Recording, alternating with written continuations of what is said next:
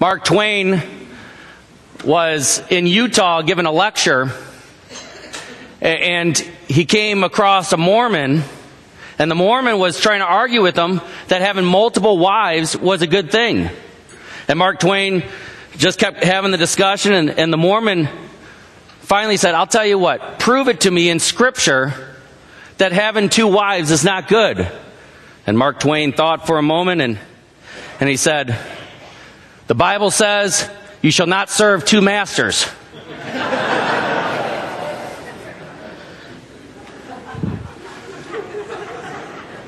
there was a there was a wife and, and she's, she asked her husband to snuggle up with him uh, after her last kid went off to college. And, and, and so he laid his head on, on her lap and, and they were just having a, a good moment and, and she takes off his glasses very carefully and, and she looks at him uh, with her sweet voice. She said, honey, with your glasses off, you look just like you did when I married you. And the husband looked at her and said, Honey, with my glasses off, you don't look half bad either. Today I have the privilege uh, of starting Sugar Grove, the Sugar Grove campus out with a brand new series called Relationships. Uh, it, it's been said that relationships are the most important and valuable thing in life. Uh, first, when it comes to God, obviously, and, and then when it comes to communicating with others. In fact, the Bible, it, it's just filled with stuff about good relationships and with bad relationships. And God knows that He's the only way that knows how to do it right. He's the only way to, to know uh, how we could have a healthy and vibrant uh, relationship. Far too many of us fall short of the idea that we see relationships uh, and, and others just broken. In the series, there, there's, a, there's a group of pastors. And I don't know if you're aware of this. I assume you are. I know Tim preaches a lot here on this pulpit. But there's a group of, of pastors uh, that come together every single Monday. Uh, Pastor Tim Badal, Steve Lombardo, Josue, Dave Heidel, and myself, and Travis Fleming, forgot about Travis we come together each week and we talk about uh, what we're preaching that week, what we're getting ready to preach, and, and we're starting a series called Relationships. In this, we're going to teach on the relationship with the Trinity, our relationship with God, singleness and dating, community relationship, forgiveness in relationships. Personally, I will be preaching about families. And then today, I'm going to attempt, I'm going to attempt to bring forth God's Word to talk about the relationship of marriage. Well, this message, like all messages, focus more on than just what the topic is. Yeah, we're going to talk about husbands and wives and the interaction thereof, but, but we're going to dig in uh, to something much deeper. And I hope that we'll glean more than just about the sacred relationship of marriage, but that we'll see the relationship is only because of God. You see, we only know how to love because God loved us. We only understand grace because of the grace that God offered us. And if He's not involved, if God's not interwoven into that relationship, frankly, the relationships are, are worthless. When the messages were spread out and, and, and divvied up between all of those relationship messages, uh, somehow I, I received the topics marriage and family. I'd like to think so, but I know that I'm no expert. No one calls me Dr. Phil. I, I, haven't been asked to, to speak on Focus on the Family's radio show. There, there's no cameras following myself and my family around for the Learning Channel. It'd be quite a comedy. But when I was assigned these two topics, I went to God. I went to God and, and I just begged that He would help me, that He would give me some clarity. Maybe some of you don't know me. Maybe you don't know who I am. I, I'm the campus pastor at the Indian Creek campus out in Shabbona. My family and I, we have attended this campus right here, Village Bible Church in Sugar Grove, since December 24th, 2005. We've been here for a long time, but there's a lot of new faces. My wife Sherry and I, we have five kiddos. And, and, and they range from almost 17 years old to just turning eight.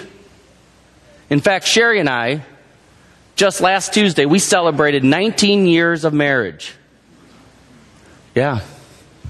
19 years. And you know what? She's been awesome. She's been awesome to put up with the shenanigans that I have given her for the last 19 plus years, and I'm thankful. I, am thankful for who she is. You know, the marriage relationship isn't always easy. In fact, it's hard work. It's hard work. And that's why half the people, Christian and non Christian alike, they give up. They run away. They throw in the towel. People aren't willing to do whatever it takes.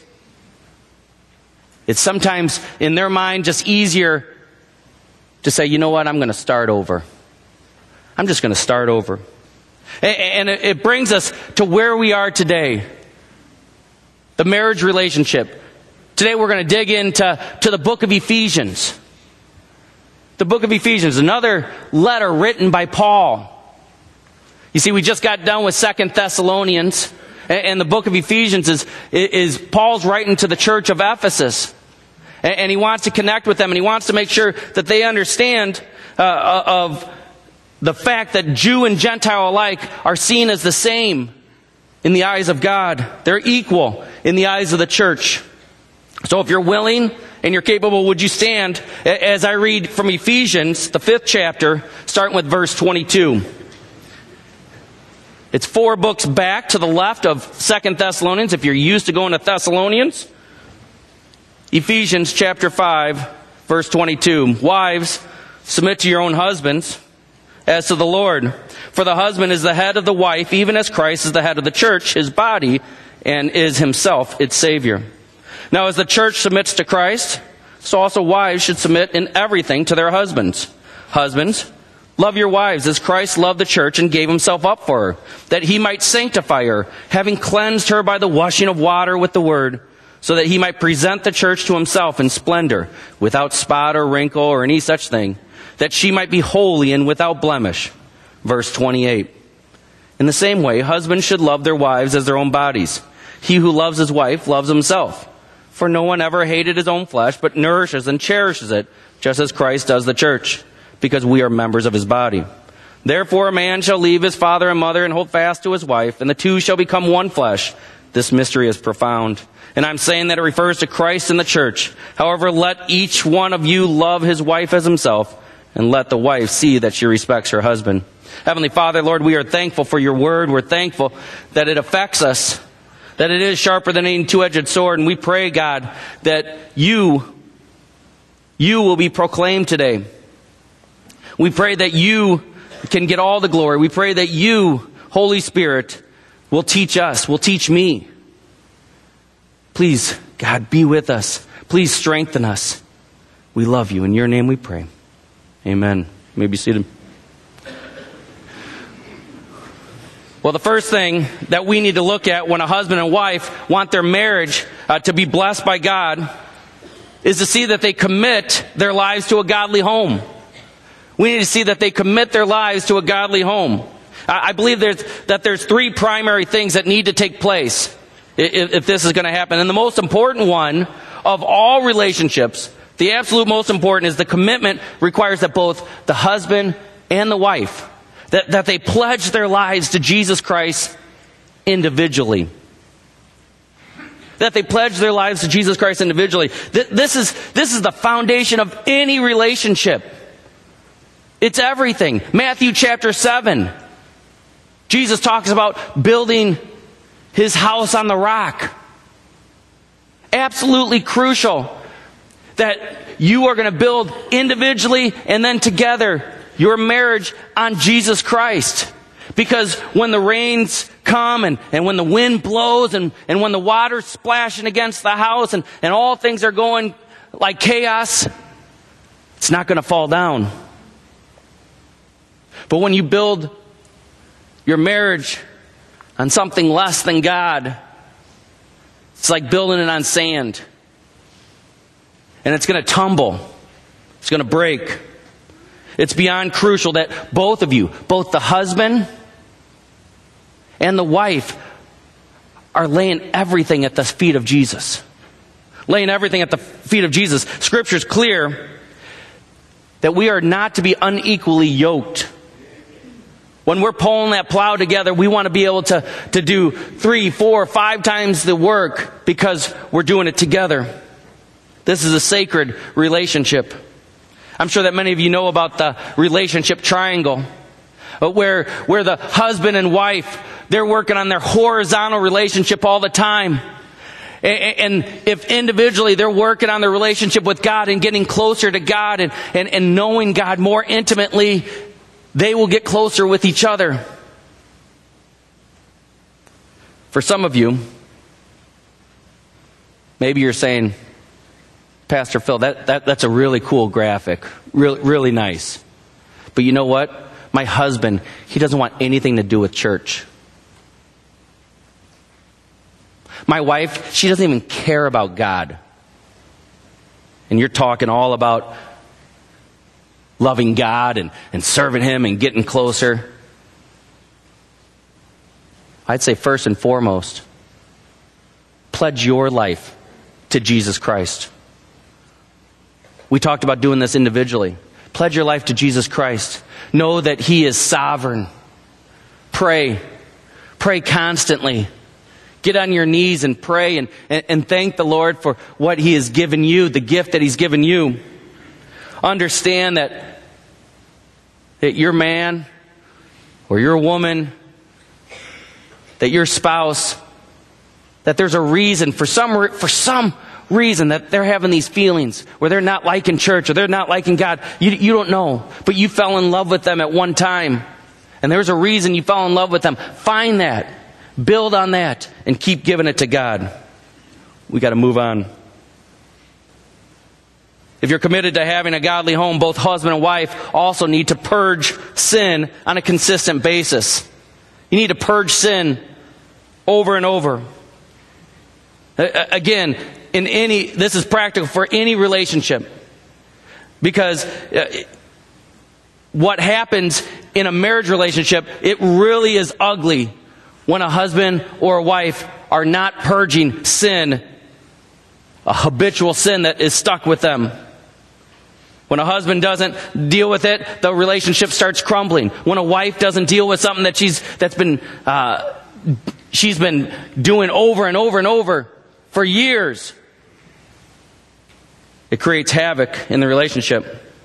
Uh, you know, when I thought about this, I thought about two specific sins for whatever reason. I thought about pornography and I thought about gossip. And, and these two sins are running out of control. Pornography with the eyes, gossip with the mouth. Those two things, man, they, they, they just take over people's lives. In 2014, Proven Men's Ministry conducted a nationwide survey and connected with, with all these Christian men. They wanted to find out what was going on with pornography with Christian men. Here are some startling stats. Only 3%, let me say that again, only 3% of U, adult U.S. Christian males claim to have never viewed pornography. Approximately two thirds, 64% of Christian men admit that they view pornography at least monthly. With respect to Christian men between 18 and 30, 77% look at porn at least monthly, 36 at least daily. Within the Christian community, 54% of those identifying themselves as born again Christians, 54% admit to viewing porn at least monthly and 14 daily. If you think that marriages don't have an issue with pornography, you're kidding yourself. You're kidding yourself. And you know what? These are just facts for men. The numbers for women are rising every single month. Husbands and wives, frankly, this is adultery. This is adultery. If the sin isn't purged, women will continue to feel anger, hurt, betrayal, and rejection. Women will continue to look at themselves and they'll say, I'm not worthy. Even though your wife is absolutely beautiful, if you're into pornography, she will feel ugly, old, and not even desirable. You know, in August and September of this coming year, the pastors are preaching on, on a sermon series called The Seven Deadly Sins. If I was to add to that, I'd say that the eighth deadly sin is gossip. The eighth deadly sin is gossip. And, and how many times have I seen, have I been scrolling through Facebook and I see a wife post something about her husband? Something that I wouldn't even tell my best friend face to face. The only thing that happens when you start talking about your spouse to somebody else, unless it's true counseling and guidance from, from somebody who can actually help, the only thing that happens there is hurt. It may make you feel good while you're doing it, but it just causes hurt. It's a sin, and you need to purge it. The third thing that both spouses should commit to is to pursue each other continue constantly. Just continue to pursue each other. Remember when you were first dating? I think of that. That was a long time ago. I think I started going going out with Sherry June June 6, 1995. That was a long time ago. And you know, we, we, we sat and, and we would talk about, oh, what if we got married? What would life be like? I'd ask her to go out on a date. I, I'd get her flowers and, and maybe a card that cost more than 99 cents. I, I would, I, I, would ask her if, if she wanted to catch a movie or, or go on a walk at the state park. Doors were being held and opened, umbrellas brought out. And you know what? She actually wanted to play catch with me or shoot hoops. Maybe go hunting with some of you, skiing. Now, after so many years, when was the last time you went on a date? When was the last time you asked her to go out to eat? When was the last time you went and bought flowers, even if they were from Jewel? They have great flowers.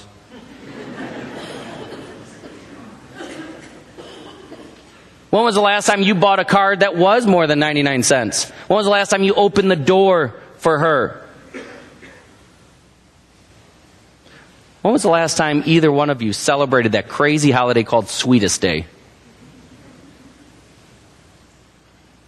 How about this? When was the last time you and your wife went to bed at the exact same hour on a consistent basis. We're called to love one another.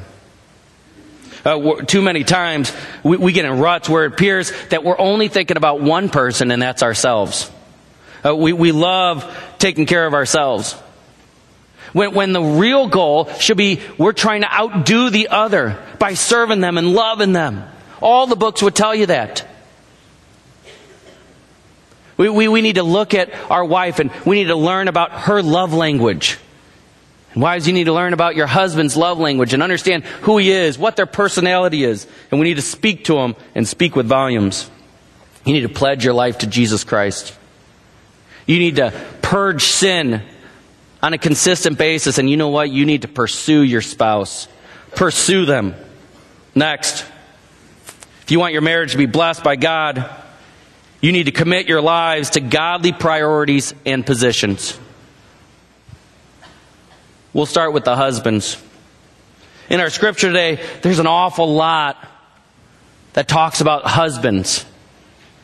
Ephesians says, Husband is the head of the wife, even as Christ is the head of the church. Husbands, love your wives as Christ loved the church and gave himself up for her. In the same way, husbands should love their wives as their own bodies. He who loves his wife loves himself. Let each one of you love his wife as himself. You know, I, I see two primary things here. When I look at the scripture, I see two primary things. I, I see that the husbands should remember uh, to lead their home through example. That they need to lead their home through example. I, I've talked to several guys. Several guys that, that, that say, you know, I,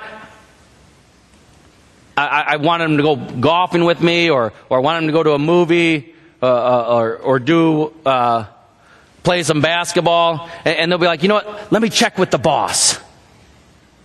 And we know the translation. I, let me check with my wife and, and find out if there's a schedule that I wasn't listening about, and, and she'll know what, what if I can do it or not. You know, there, there, there was this guy who went to heaven, and he, and he looked, and, and there were two signs there, and, and one sign said, uh, For all men who are led by their wives, line up behind here. And then all men who led their home was over here. In this line, he saw that there was tens of thousands of men. And then he, the sign that said men who led their home, he saw one guy. So he walked over to him and, and he said, Hey, you, you led your home? Uh, you're, you're in this line. He goes, I, I don't know what you're talking about. My wife told me to stand over here. you know, man, it's easier sometimes just to stay out of the way. Just, just to get out of the way. I, I have recently, in the last about year, I've talked to six different engaged couples. I didn't know I was preaching on marriage, but I, I talked to them and I kept asking the same question out of curiosity. How much are you involved in the process of the wedding? One person, one of those six, actually said that they're pretty heavily involved. Everyone else said, no way. They, they said, one guy said, I'm just pick, picking out my tux. That's the only thing I care about. Another guy goes, I'm just making sure it doesn't cost too much. And, and you know what? 20 years ago, when Sherry and I were getting married, man, I just got out of the way. I did anything she wanted me to do. I said, I'll, I'll do anything. I, I didn't care about, uh, I didn't care about the cake. I didn't care about pictures. I didn't care about the dresses. And I definitely didn't care about the flowers. My goal uh, was to stay out of her way. And you know what? I think I speak for most men that we don't feel like that was not leading. That was us. That was wisdom that we were taught from men ahead of us. That, that we were to just take a step back, get out of the way because it's her special event that she's been thinking about for years. And be willing, if we just got involved, we just mess it up. But what is our scripture describing when it says that the men are the head of the household? I believe that God has just set forth an organizational structure. I believe that's what God is doing. Just like God is the head of Christ, even though that they are one. That's the same as man is the head of the wife. 1 Corinthians 11:3 says, "But I want you to understand that the head of every man is Christ. The head of the wife is her husband, and the head of Christ is God. Men, we have an ultimate responsibility to be leaders in our home when it comes to bringing forth God's Word, when it comes to being an example. As I continue to look at Scripture and I, and I, and I looked over the idea of the husband being the leader and the head of the home, I, understood clearly that it did not mean dictatorship. It didn't mean that it was a dictatorship and it was my way or the highway. It, it didn't mean scripture wasn't teaching that you have to make sure you are planning everything about the wedding. No. Galatians 3:28 says, "There is neither Jew nor Greek, there is neither slave nor free, there is no male or female, for you are all one in Christ Jesus." Christ sees us as his followers, not as male and female. However, he has roles, he has positions, and he has priorities. It's important for a man in his home to be leading himself in studying God's Word. That he is personally leading in God's Word. Look at the point again. Look down or look up here. Lead their home through example. It doesn't say lead their home through dictatorship, lead their home through telling people what to do. No, it's through example. God's word definitely talks about that. The man should be taking care of the needs of the home through hard work, through hard work, through careful planning, and through diligent, get this one, discussions. And I'm sure I scared about 80% of the men here saying those three things hard work, careful planning, and diligent discussions. Because you know what? If you're like me, if something needs to get done, we don't need to discuss it. Let me go get my tools. Let, let me fix the door so it swings closed, and, and I'll take care of it.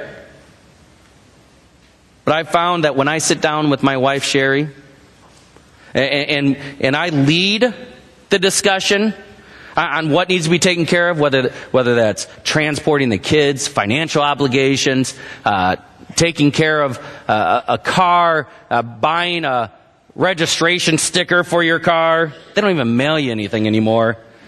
Whatever it is, I found that when I initiate the conversation, there's a lot of good that happens. First, I'm showing Sherry that I care enough about thinking about these things.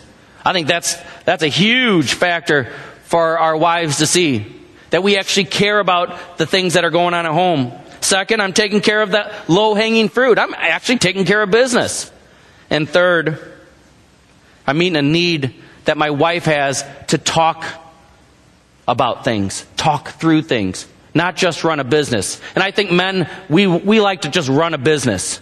We've got all the tasks, we take care of them, we get it done, and then we have time for senseless TV. And that's what we want to do. We want to just keep moving. You know, prayer is another place where a man can be a tremendous leader. Are you actually praying as a man? On your own? Are you actually getting on your knees at some point and, and, and praying to God? Are you making sure your family prays before meals? In the morning? At bedtime? How about this? Are you asking your wife, can we pray together? We have to keep moving. Another thing that husbands should remember to do is to love their wife through sacrifice. Love their wife through sacrifice. And I love the example that Christ has given us.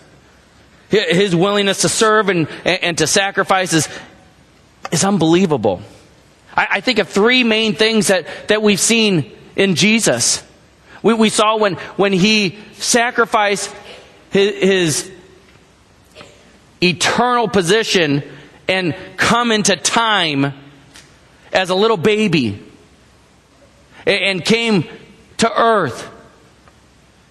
What an unbelievable sacrifice that we can't even understand. How about, how about when he washed the feet of the disciples?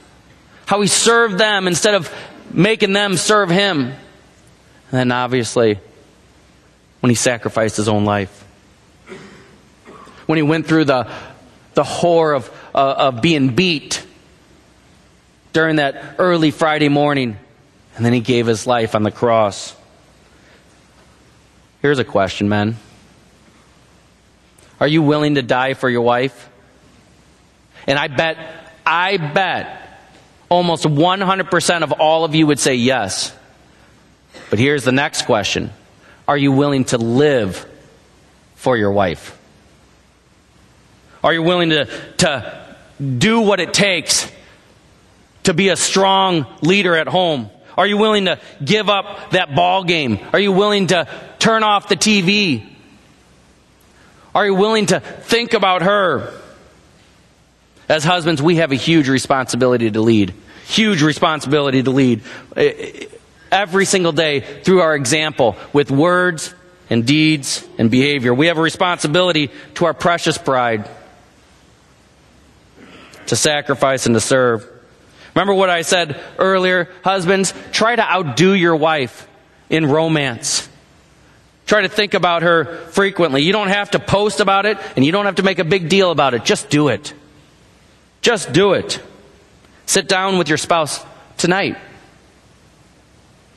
Sit down with your spouse tonight and have a conversation. Let her know in whatever way you know how to explain to her that you adore her.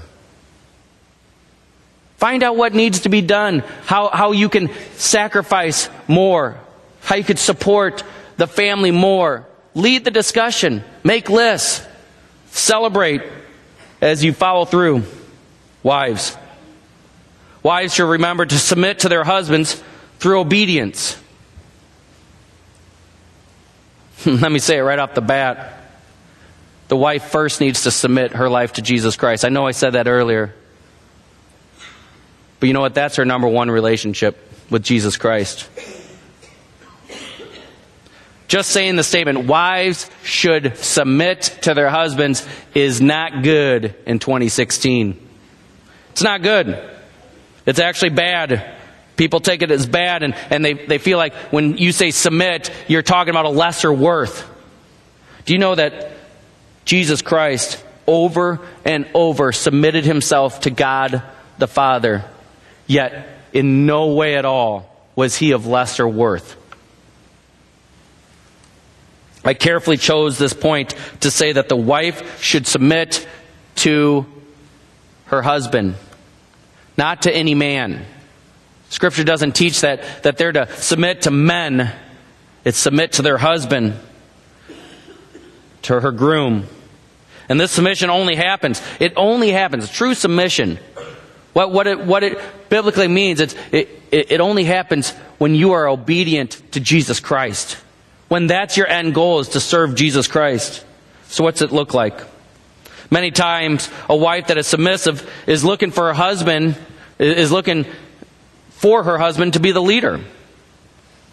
Even when you think that things aren't going exactly as you'd like, you allow it. You allow your husband to lead. Even when it's not exactly the thing that you wanted to happen, because you know that this is how it's supposed to be, as long as it's not going against the law or against God's commands. This happens when a, when a wife is willing to go into situations, life situations, and just trust God. Just trusting that God is in control. Because you know what? We're not perfect. And, to submit to an imperfect man is truly a godly thing for a wife. However, if, if there's loving, forgiving, uh, and submitting going on, I'm not saying that this should be happening uh, when you are becoming a doormat. When, when there is indefinitely intolerant things that are happening that are causing significant havoc in your life, when you're being hurt, you need to seek a pastor out. You need to seek somebody out uh, of specialty right away if that's happening. I read one blog from a Christian woman who, who talked about submission to her husband and what that really looked like. And, and she wrote 50 different things that she felt like, as a Christian woman, that she felt like Scripture was teaching and how it's practical in, in today's time. Here are just a few. Ask him, what do you think? and actually show interest in what he says. You know, don't just ask him about, do you like this dress? That's a setup question. We will always say yes. Criticize less what he does wrong and voice your thanks on what he does right. Just a simple change. After discussing a big decision, be willing to let him have the final say, even if you don't think it's the exact right one. When you get frustrated at your husband's lack of leadership, stop and remember that his pace may not be your pace. His style may not be your style. Let's face it, you women are extremely bright. You know, most universities are full of uh, all of these people at the top of the academic chain, and most of the time, they're women what is it, eight, eight point something out of ten women are the valedictorians out of ten. Most of the time. You know, you, you guys can read situations that we can't read. You can see things that we can't see. And that's why wives should remember to serve as a helper to their spouse. Well, this is true for everyone, that we're to help one another. It was, it was a special responsibility given to the wife. Genesis chapter 2:18 says, "Then the Lord God said, it is not good that the man should be alone. I will make him a helper fit for him." Husbands need their wives. Husbands absolutely need their wives. We have so many holes that need to be filled. Just this past Friday, I was talking to Bill Griffith. He's one of the guiding elders uh, here at the church. And I asked Bill uh, about, you know, actually today is Bill's 51st anniversary with Alice. Is that amazing? Give them a hand.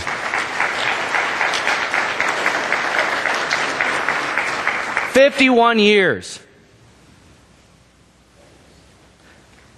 I, I asked Bill about his marriage, and he said, "You know, Phil, Alice fills every spot, every hole that I have.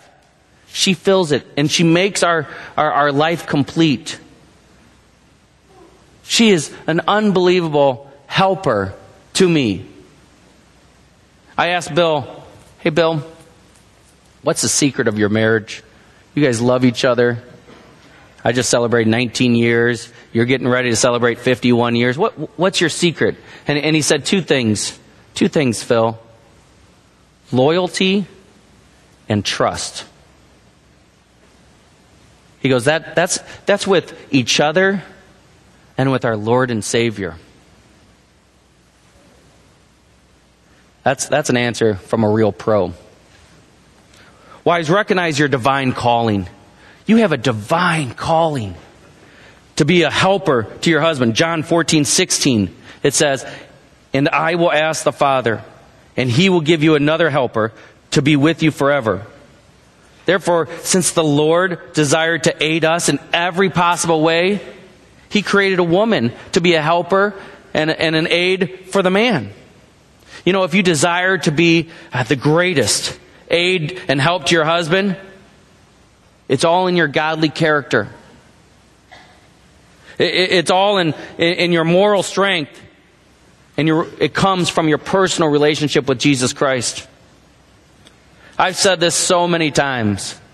I, I, I, there is no chance I'd be the man that I am today.